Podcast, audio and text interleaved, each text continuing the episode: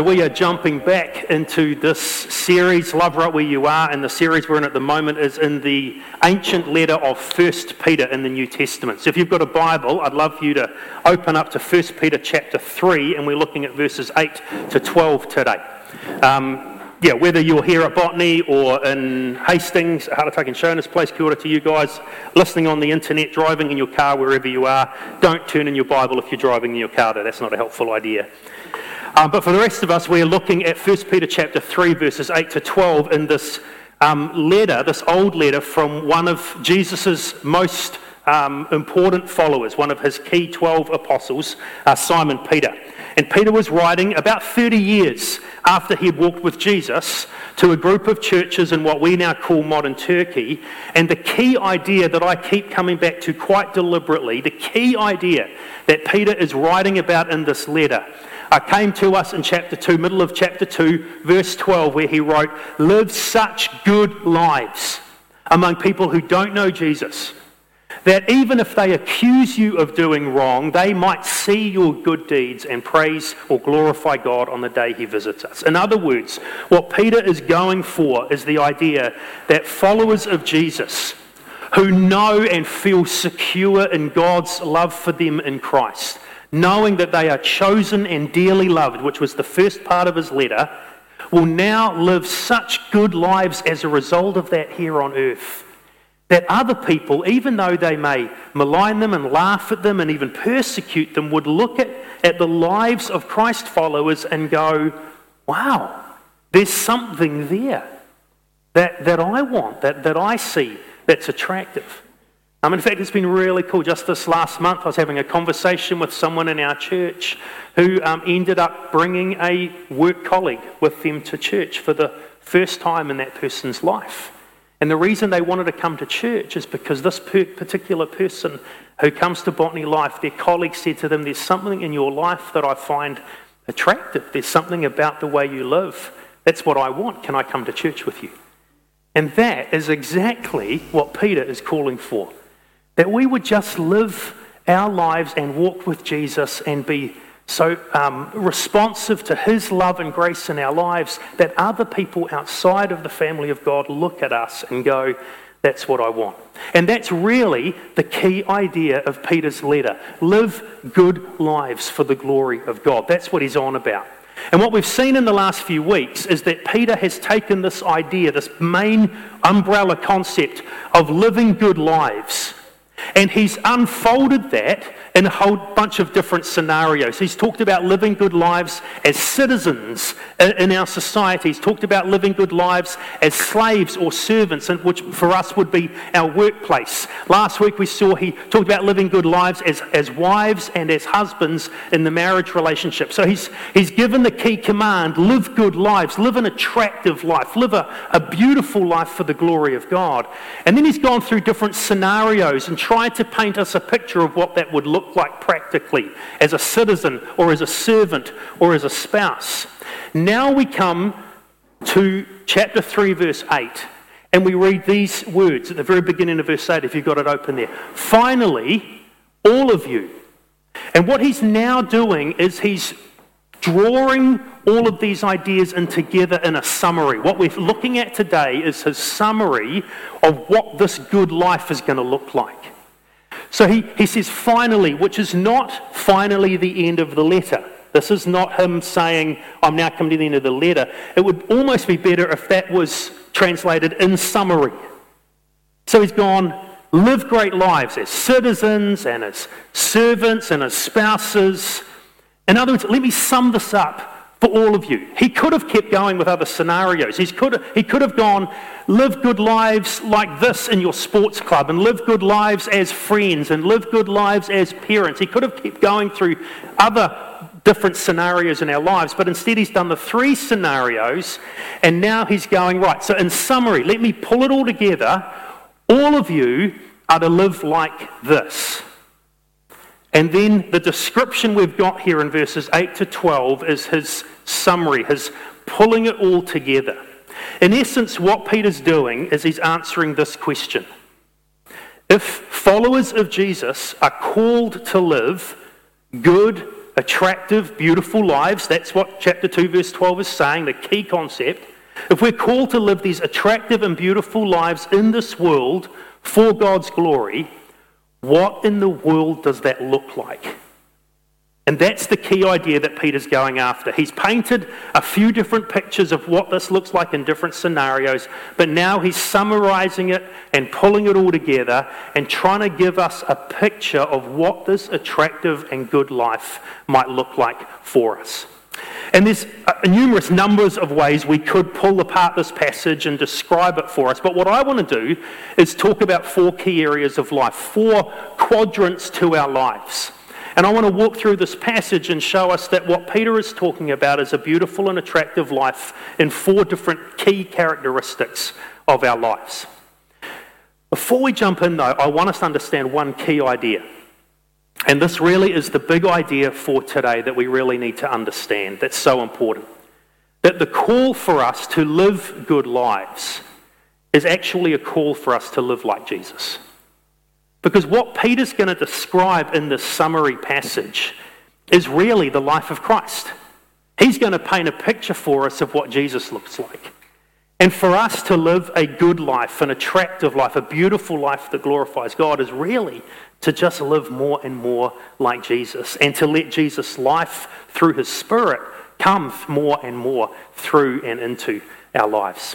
And so that's what we're going to see. And so as we walk through these four quadrants today, these four different part, aspects or parts to our lives, I actually want to pause each time and, and remind us, because it will be a reminder for most of us, just remind us of how Jesus exemplified that particular character trait so beautifully and then invite us to reflect on that and think about that. So, so let's start with verse 8. The first quadrant that I want to talk about is our minds. That part of living a, a, beautiful and attractive life for the glory of God comes down to our minds. So in verse 8, Peter gives a list of virtues, and I'm going to put it up on the screen for us to see this. There's five virtues, and he's actually ordered the list quite carefully. He says, Finally, all of you, be like minded, be sympathetic, love one another, be compassionate, and be humble. And what uh, scholars and commentators suggest here is that he's actually done this list quite carefully so that when, it's, um, when you look at it, there's kind of a symmetry to it. It's called a chiasm, based on the Greek word, uh, letter chi, which is an X. So it's kind of an X shape so that the focus ends up being in the middle trait, the, the central quality, which is to have brotherly love for each other.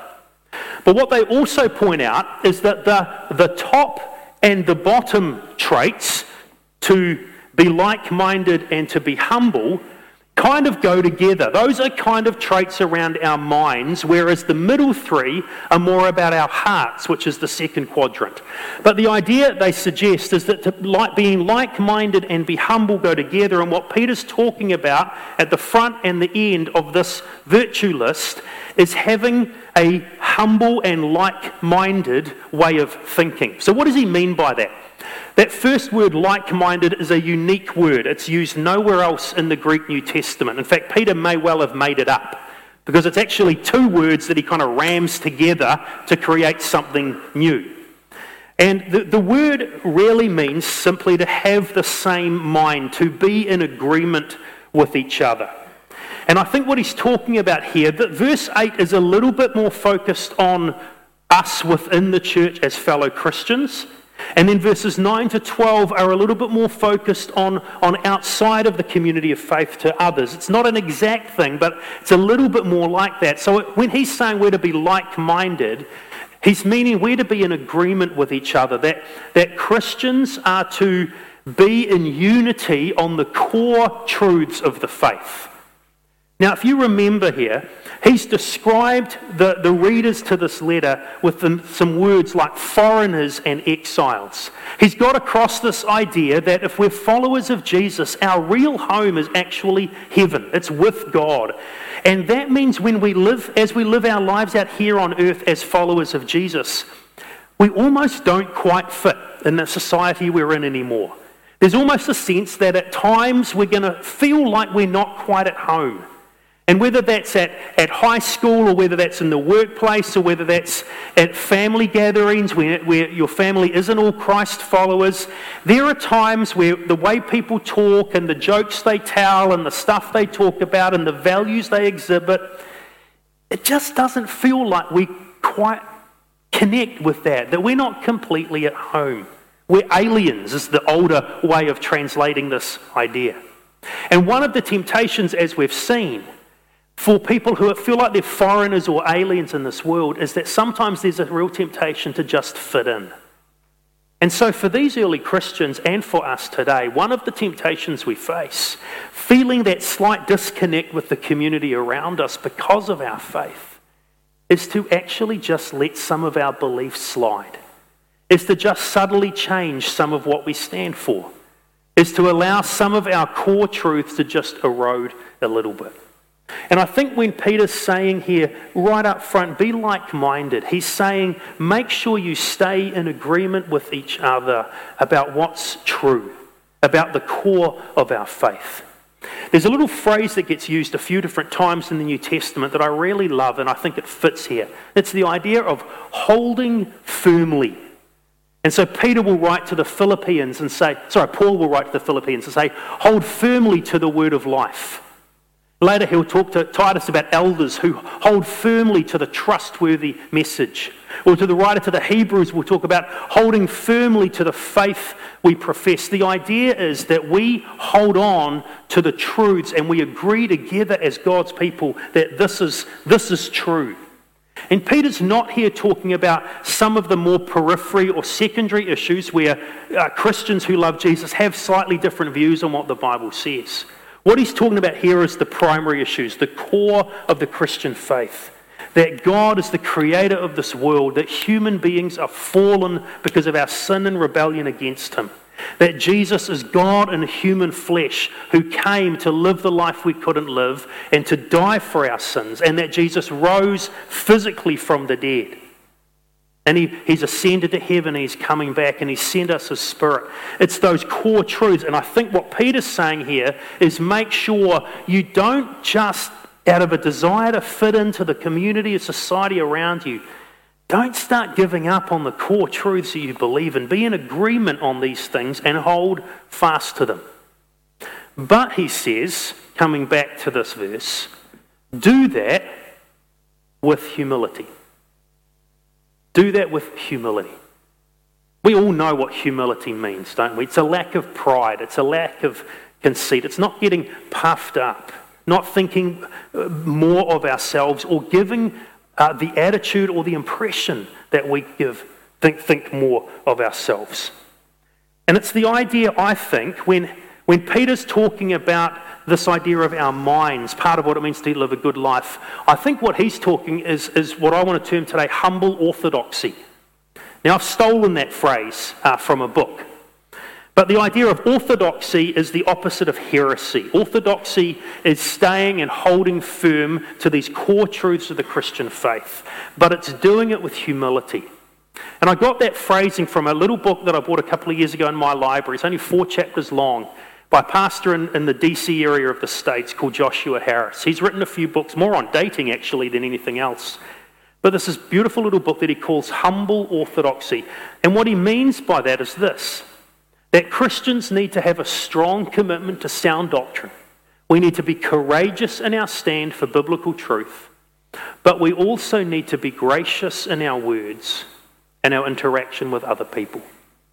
And what he points out is that sometimes or many times, Christians can stand firm but be real jerks about it or very argumentative about it. Or, because we're so gracious and humble, we let the truth slide. And what he's arguing for is no, we have to actually be both of these things. And so he asks this great question Do we have to choose between kindness and a zeal for truth? And what he says in his book is no. Does embracing deeply held beliefs require that we let go of humility? No. But what he argues for is, is what Paul uh, said to his protege Timothy. Paul, writing to him, said, The Lord's servant must not be quarrelsome, but must be kind to everyone, able to teach, not resentful. Opponents must be gently instructed in the hope that God will grant them repentance leading to a knowledge of the truth. In other words, on one hand, we're to stand fast and hold firm to the Christian faith and what the Bible says, but we're to do that with a deep humility and graciousness. So when we're interacting with one another over some of those secondary issues, we do it with grace and we do it with humility.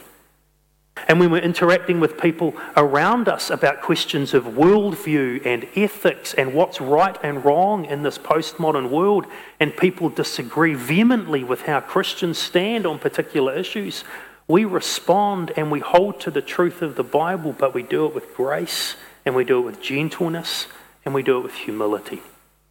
That's what uh, I think Peter's driving at, and that's what I think Joshua Harris meant with this beautiful term of humble orthodoxy. That, I think, is part of a beautiful life. That we hold on to truth. We don't give up what God has said. We don't move away from what the Bible clearly teaches. But we, we, we teach that and we explain that and we uh, talk with people with a graciousness and a humility. And when you stop and think about it, that was Jesus, wasn't it? Jesus knew what he believed. Jesus was not afraid to proclaim the truth of God to people. But the way he interacted with people, the way he talked with people, there was a beautiful gentleness and humility about him. I think, for example, when I was thinking about this and thinking where you see this in the life of Jesus, my, my mind immediately went to the story in John's Gospel, chapter 4, where Jesus is interacting with a woman from Samaria. And he's sitting at the well outside of her village, and she comes out to draw water in the middle of the day, which was highly unusual because it was stinking hot. The only reason she'd be coming out to the well in the middle of the day was because she didn't want to draw water when all of the other women of the village were there. So she was an outsider, she was ostracized. You find out later in that story, part of the reason she may be ostracized is, is because she is now uh, living with a guy instead of being married to him, which was while now common in our world, that was very foreign back then, even in the Samaritan culture. And yet Jesus sits at this well and he interacts with this woman, which was surprising because of her gender and her ethnicity. But he engages her in a conversation and he asks her questions and he interacts with her. And, and he answers her questions about places of worship and issues of theology. And he takes her through this conversation to the point where he reveals his identity to her as the Messiah. But he does it beautifully and gently and humbly because that's Jesus. I put up this passage, this, these verses last week in talking on marriage. But I think this fits again. This is Jesus, one of my favorite words that he ever said. Come to me, he says, all you who are weary and burdened, and I'll give you rest. Take my yoke upon you and learn from me, for I am gentle and humble in heart, and you'll find rest for your souls. And he was gentle and humble in heart. And if we're thinking, and Peter's here trying to pull a summary together, what does it look like to live a good and attractive and beautiful life that glorifies God? It means to be like Jesus. It means to hold to truth, but to do it with, with gentleness and with humility. That's humble orthodoxy. That's, that's part of what an attractive and beautiful life is meant to look like. So I want to pause for a minute. And I want to do this for each quadrant, but I want to, I want to just throw a couple of questions out there and just give you a few seconds to stop and reflect and look at your life. So these are the first questions. To what extent do I hold firmly to biblical beliefs and truths in a world that denies them? To what extent am I feeding my mind and convictions through the regular reading of God's Word? And to what extent do I hold firmly to the faith with a deep humility and gentleness? I just want to pause. And I want to give you just a few seconds to allow the Holy Spirit just to, to reflect on that with you and for you to just respond to Him.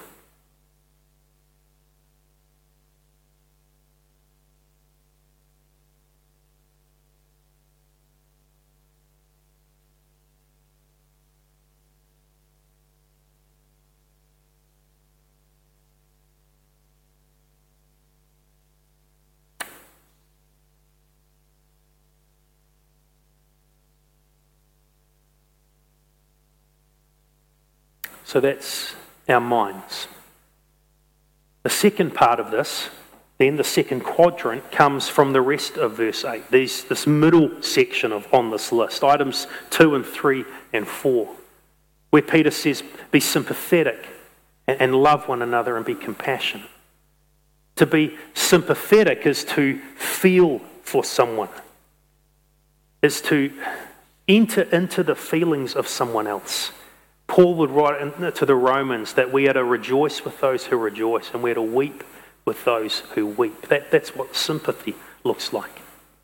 To be compassionate is to be kind hearted, to have a, a, tender heart towards someone else. Even um, in the New Testament, uh, to have a forgiving heart is, is kind of wrapped up in that kind of concept. And then this middle one here, love one another, actually uses, there's, there's a few different words in the Greek language for love. You may have heard of some differences between those. Agape love is often talked about as the, the main or the most godlike version of love. Um, there's not as much stark difference as maybe some people indicate. But this is not agape, this is phileo, which is, uh, has the idea of a brotherly love. So it's almost the idea here of a family love or a, the idea of loyalty towards one another. So it's the sense of, of being sympathetic and loyal and compassionate, both towards one another within the family of God, but also letting that flow over into the lives of other people around us. Um, on Friday night, the um, Altar Youth um, were looking at the question, What is love? in a little series that they're doing um, this term, What is love? And Robin Byrne, leading that discussion with them on Friday night, was saying that in the world that we live in today, love is often talked about almost exclusively as an emotion. So, love is a, is a feeling. Love is something you fall into and fall out of, and you ride this emotional wave. That's what love is. But biblically, what they were talking about uh, at altar is that actually in the Bible, love is, love is not a feeling, love is a verb. Love is something you do. Love is the, the choice that you will act on behalf of someone else. Now, often that is driven by feelings. And the feelings uh, are, these ones the idea of sympathy and entering into someone else's pain, the idea of a loyal brotherly love, the idea of compassion and tender heartedness. But ultimately, in Scripture, the feelings of our heart actually lead us to act for someone and to do because love is, is a verb. But that, that idea then means that we're talking in the second quadrant about our hearts. To live a, a, a, beautiful life, an attractive life for the glory of God, doesn't just mean our, our minds, um, minds that are linked to a humble orthodoxy, but to have hearts that beat with a heartfelt compassion, that are moved by people's pain, that care about other people, that, that ends up resulting in, in action on behalf of that person in our life. And this is all over um, the Bible. Just one passage from Paul's writing in Colossians 3. Um, says, He wrote, Therefore, as God's chosen people, holy and dearly loved. Don't miss that. That's exactly what Peter's done in his letter. He started with the idea you are chosen if you're a follower of Jesus. You are deeply loved by God in Christ. Therefore, we're meant to live like this. And that's what Peter, uh, Paul's doing here. As God's chosen people, holy and dearly loved. Now, clothe yourselves. And here come all these similar words compassion, kindness, humility, gentleness, patience, bearing with each other, forgiving one another as the Lord has forgiven you. This is all over the New Testament. We are to be people of heartfelt compassion. We're to be people whose, whose sympathy is with the hurting, who, who tries to help um, the struggling, whose, whose heart goes out to the weak, and who therefore act in loving ways towards them to meet people's needs and ultimately to bring people to the faith in Jesus. And of course, you look back at the life of Jesus. So, if we're talking about an attractive and beautiful life, this was Christ, wasn't it? I was allowing my mind to, to go through some of the stories in the Gospels where Jesus showed this heartfelt compassion. There's the story in Matthew 9 that we looked at earlier this year where Jesus looked out across the crowds and, and Matthew writes, and he had compassion for them like a shepherd has for lost sheep. Or you go to the stories of the feeding of the 5,000 where Jesus does this miracle of feeding people who are hungry And all of the gospel writers include that story, and most of them say that when Jesus saw the crowds, he was moved with compassion for them. And that's why he, he broke the, the, the bread and, the, and the, the loaves and the fishes and multiplied them and fed people. He, he loved in action, but he was, that was motivated by this compassion for people. Or there's this beautiful story in Luke's gospel that I reread this morning, where a woman who had previously lost her husband, she was a widow, had now lost her only son. He, he was dead. And Jesus and his disciples came into their little village called Nain just as the funeral procession was heading out of the village to go uh, put the, the body of her only son into a sepulchre. And Jesus comes along, and Luke says his heart went out to this woman. And he stops the funeral procession, and he says beautiful words of kindness to her, and he raises her son from the dead.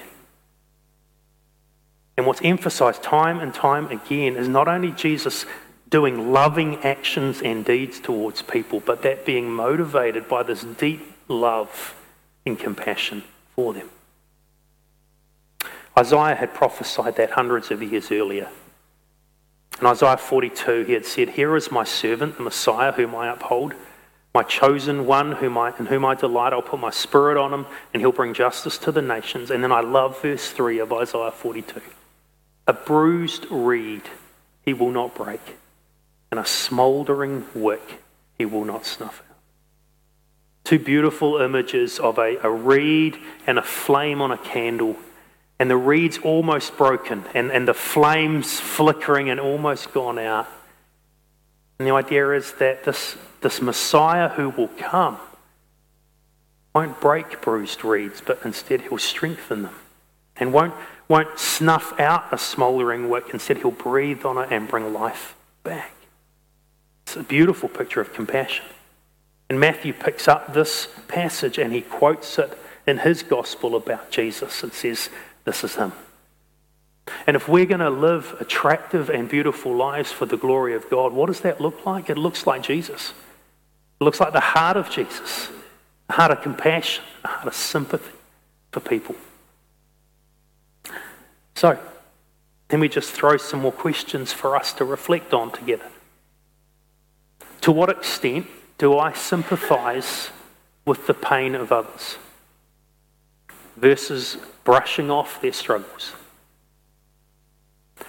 To what extent am I loyal and committed to others? This idea of brotherly love, especially where, when they're in need. And to what extent do I break bruised reeds with my thoughtlessness instead of my caring? Again, I just want to give you a few seconds just to sit and reflect on those questions before God.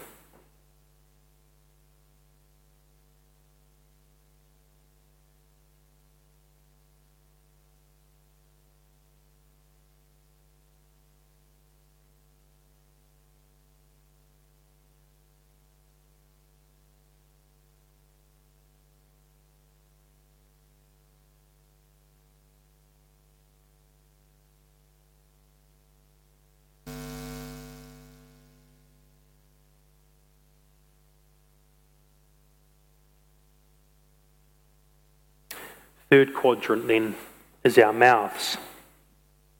Having done this initial list of virtues in verse 8 and verses 9 and following what, what Peter now does, he almost turns from a bit more of a focus within the community of faith now outwardly. And what he does in verse 9 is he actually paraphrases the teaching of Jesus. Verse 9 uh, reads, Do not repay evil with evil or insult with insult. On the contrary, repay evil with blessing. Because to this you were called so that you may inherit a blessing. Or I would actually go different to that. Because to this you were called because you have inherited a blessing. I think is what he's saying. But what Peter's doing here is he's picking up the words of Jesus from the Sermon on the Mount and the Sermon on the Plain in Matthew and in Luke, respectively. Where Jesus said in, in Luke's version of it, uh, To you who are listening, I say, love your enemies, do good to those who hate you. Bless those who curse you. Pray for those who ill treat you. Love your enemies. Do good to them. Lend to them without expecting to get anything back. This is often called the, the law of non retaliation. Jesus' teaching on not retaliating when people are, are hurtful to us. But actually, Jesus is teaching something way more radical than that. Because to, to not retaliate would mean that when someone is, is horrible to you, when someone says something mean to you, when, when someone lashes out at you with their words or with their actions, when someone mistreats you, to not retaliate to, means that you don't respond with harshness. It means you, you don't uh, take action against them. It means you don't hit them back if they've hit you. That's, that's non retaliation. But Jesus is commanding more than not retaliating. Jesus is saying retaliate with the opposite. Jesus is saying if someone hurts you, you treat them with kindness.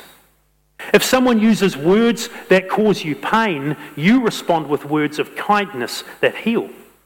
If someone treats you with evil, you treat them with good. It's more than just don't retaliate, it's more than you respond in the opposite way for them. That is so utterly radical that it actually captivated the early church. And if you actually read through the New Testament, what you find is that the New Testament writers pick this up again and again and again because it's so radical. But this is what Jesus calls his followers to do. And what Peter does is he picks up this idea that he's now kind of paraphrased in verse 9, and he talks about two key ways that we're to do that in, in the next verses 10 to 12. And he does that by quoting one of the Psalms of David, Psalm 34. Psalm 34 is actually, actually comes from early in King David's life when he is on the run for his life. King Saul, the first king of Israel, is wanting to kill David because he knows David's been anointed to be the next king. So Saul is hunting for David. He wants to, he wants to kill him. So David's on the run for his life with an enemy who wants to slay him. And he writes Psalm 34. And Psalm 34 is, is a description of this kind of life that Jesus would talk about returning evil with good, responding to hurt with blessing. And there's two key ways. The first way that, that Peter's going after is what uh, David sung about, which is in, in verse 10 here of 1 Peter 3. It says, Whoever would love life and see good days must keep their tongue from evil and their lips from deceitful speech. So, one of the, the ways that we return evil with good, one of the ways we live an attractive life is with our mouths, that we don't retaliate. In fact, verse 9, um, Peter had said, We do not repay evil with evil or insult with insult. Um, one other way to translate that could be, We don't return abuse with abuse. And so, what Peter's talking about here, and by quoting David's psalm, is he's talking about the way we speak. And saying if we're followers of Jesus, part of an attractive and beautiful life is watching our words, and even when we are mistreated, and even when people gossip behind our backs, or when people look us in the eye and say incredibly hurtful things, not only do we not retaliate, which is hard enough, we actually return words that are kind and good. The idea of retaliation, of not retaliating, sorry, even that's pretty tough, but that's through the Bible. Uh, Psalm 141, for example, set a guard on my mouth, Yahweh. Keep watch over the door of my lips. I think that's a great prayer. God, would you just help me not say something stupid? Because I was thinking, man, if I had a dollar for every time in my life I've said something that I later regretted. I think I could buy a house in Auckland on that money. Because there's so many times in my life where I have said something or made a statement or cracked a sarcastic joke or said something hurtful, and then later on, weeks or days or even minutes later, where I've regretted that and wished I could take in those words back. Or Proverbs 12 reckless words pierce like a sword, but the tongue of the wise brings healing. That's what Peter's calling for. What does a beautiful life look like? What does an attractive life that glorifies God actually look like? It looks like people, Christ followers, who use good words, who, even when abused and insulted, repay evil with a blessing and with good. He's talking about what I want to call today gracious life words. The idea of grace, of course, is unmerited favour. So we talk about grace from God, meaning that we've never deserved the relationship we get to have with Him through Jesus. We've never earned that. We've never merited that. We can't, can never earn it. We can never repay God for what He's done. His grace in our lives is something we don't deserve. Well, that's what Peter's calling for with our words, isn't it? To hear hurtful words and to repay them with kind words, that's an act of grace. Where someone doesn't deserve that, they deserve to get something back, and we choose to instead give grace. And what we give them is what I'm calling here life words. That's a phrase that comes from um, Christian psychologist Larry Crabb. He talks about our words can be death words or life words. I really love the imagery of that. And I think what Peter's calling us to do here is to bring life words, words that build up, words that heal, as an act of grace, even when the person doesn't deserve it. So, Larry Crabb, writing about this, says God intends that we be people who use words to encourage one another. And I would add to that, encourage others who, who don't even deserve it. A well timed word has the power to urge a runner to finish the race, to rekindle hope when despair has set in, to renew confidence when problems have the upper hand. My friend Jonathan Dove, who's the pastor of Green Lane Christian Centre, talks about the way that our words can graffiti someone else's soul. I love, I love the imagery of that. That when we return insult with insult, when we respond viciously when someone says harsh words to us, it's like we've opened a can of spray paint and we're graffitiing their soul. And instead of that, Peter says, we're to bring gracious words of life. When I think about Jesus in this regard, what springs to my mind is the way that Jesus responded when he was arrested. He was beaten, the Gospels tell us. He was blindfolded, and the soldiers punched him and said, Tell us, prophet, who, who hit you? He was mocked, he was spat on, he had his beard ripped out from his cheeks. And what did he say? Actually, he didn't say anything. Peter's already referred to that earlier in his letter when he wrote, When they hurled their insults at him, he did not retaliate. When he suffered, he made no threats. Instead, he entrusted himself to the one who judges justly. And instead, what you find is that he doesn't respond to them at all until they've taken him to a hill outside of the city of Jerusalem and they have nailed him to a cross. And as he's hanging there, then he speaks. And he says these words That's an attractive and beautiful life. So, I just ask us to what extent do I refuse to retaliate to harsh words from others? To what extent do I use words to build up and to bring life, even when I've been mistreated? And following the example of Jesus that we just saw, to what extent do I consistently pray for the good of people who have hurt me? give you a few seconds to think those through.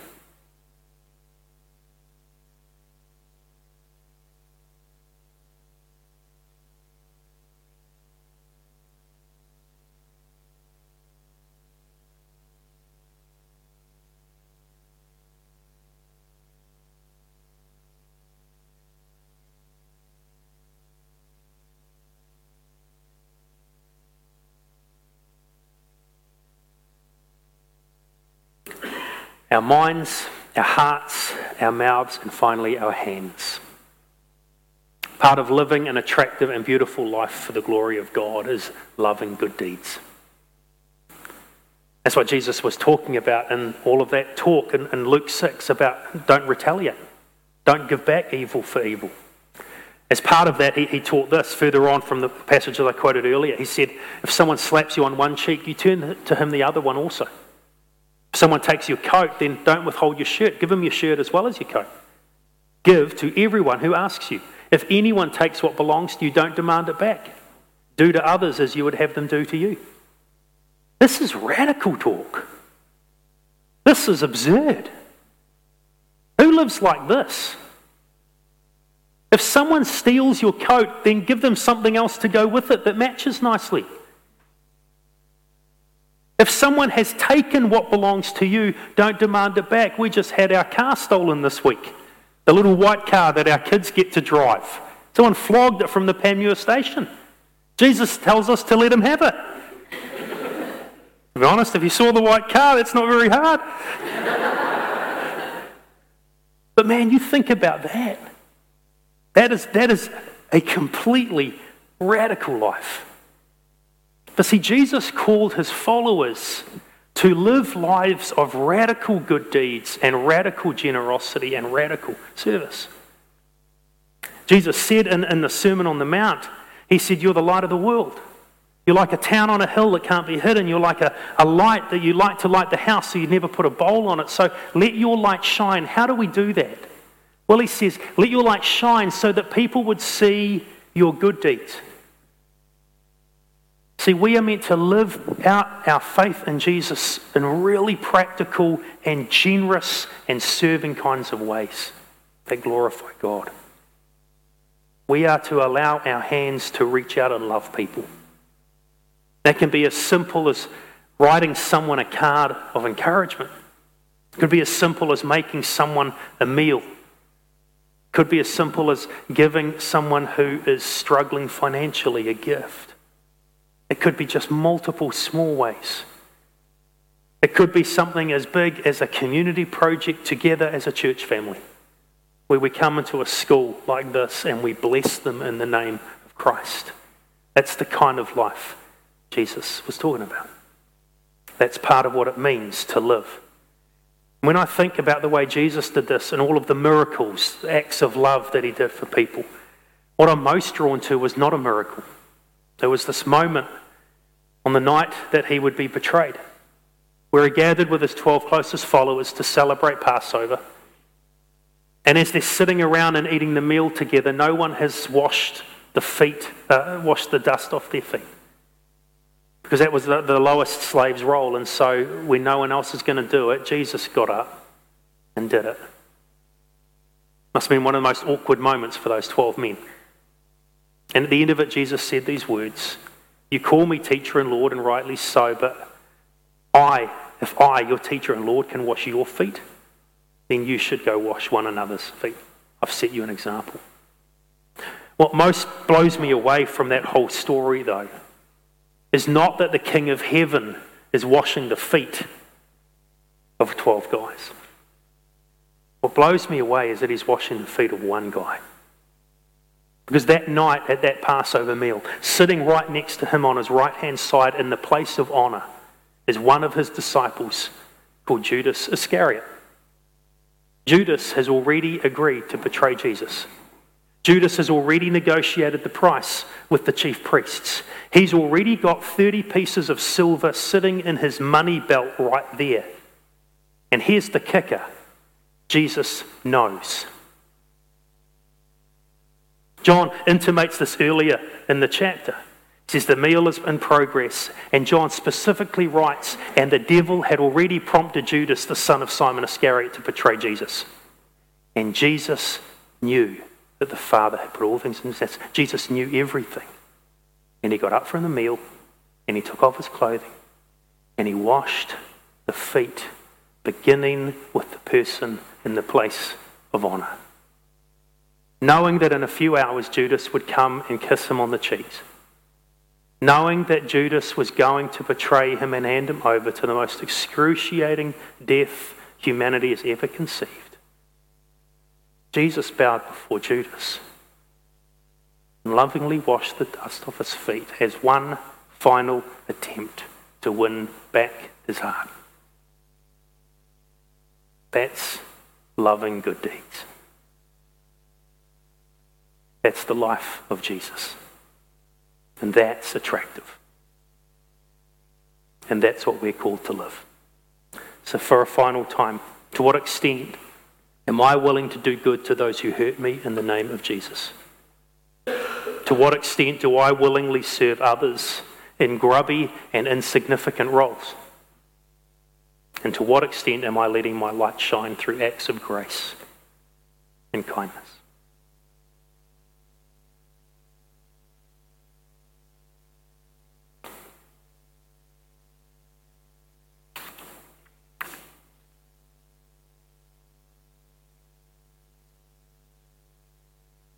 Peter says, live such good lives that people see your good deeds and glorify God. What does that look like? What is a good, what does an attractive, what does a, a beautiful life look like? It looks like people with minds that are set with a humble orthodoxy, and with hearts that beat with a heartfelt compassion, and with mouths that speak gracious life words and with hands that perform loving deeds. Because that is exactly how Jesus lived. The call to live good lives is a call to live like Jesus. These last couple of weeks, I have been rereading pieces of a really important book in my life. Before Botany Life was launched, uh, one of the books that our interim leadership team read was a book called Irresist- The Church of Irresistible Influence by a pastor named Robert Lewis. That was actually the book that we got the idea of community projects from. But it's a book trying to describe this kind of life, an attractive and beautiful life lived for God. A life where people would see and be drawn to Jesus in us. Robert Lewis writes that the impetus for this kind of becoming this kind of church and becoming this kind of person actually came out of a time where he was went to one of the local shopping malls in his area. He, he was a pastor in Arkansas. And he went into the shopping mall and he just started asking people, tell me, what do you think of church? What do you think of Christians? You know, just asking different people. He got a whole variety of answers in this informal survey that he did, but it was one answer from a teenage kid that stopped him in his tracks. Went up to this teenage boy and just said, What do you think of the church? The guy gave him a four word answer The church is crap, and walked off. Just a few sentences on, Robert Lewis writes this Where's the love of God we talk about? Where is the transforming power of Christ? Change lives, the selfless giving, the good works. While the world waits to see it in our communities, the church is consumed about talking about it in their sanctuaries. And what he pleads for in this book, and what I think Peter is pleading for here, is that we would stop just talking about it and start living it more and more in our minds, and in our hearts, and in our words, and in our deeds. That we would live good lives that look more and more like Jesus. Let me pray for us.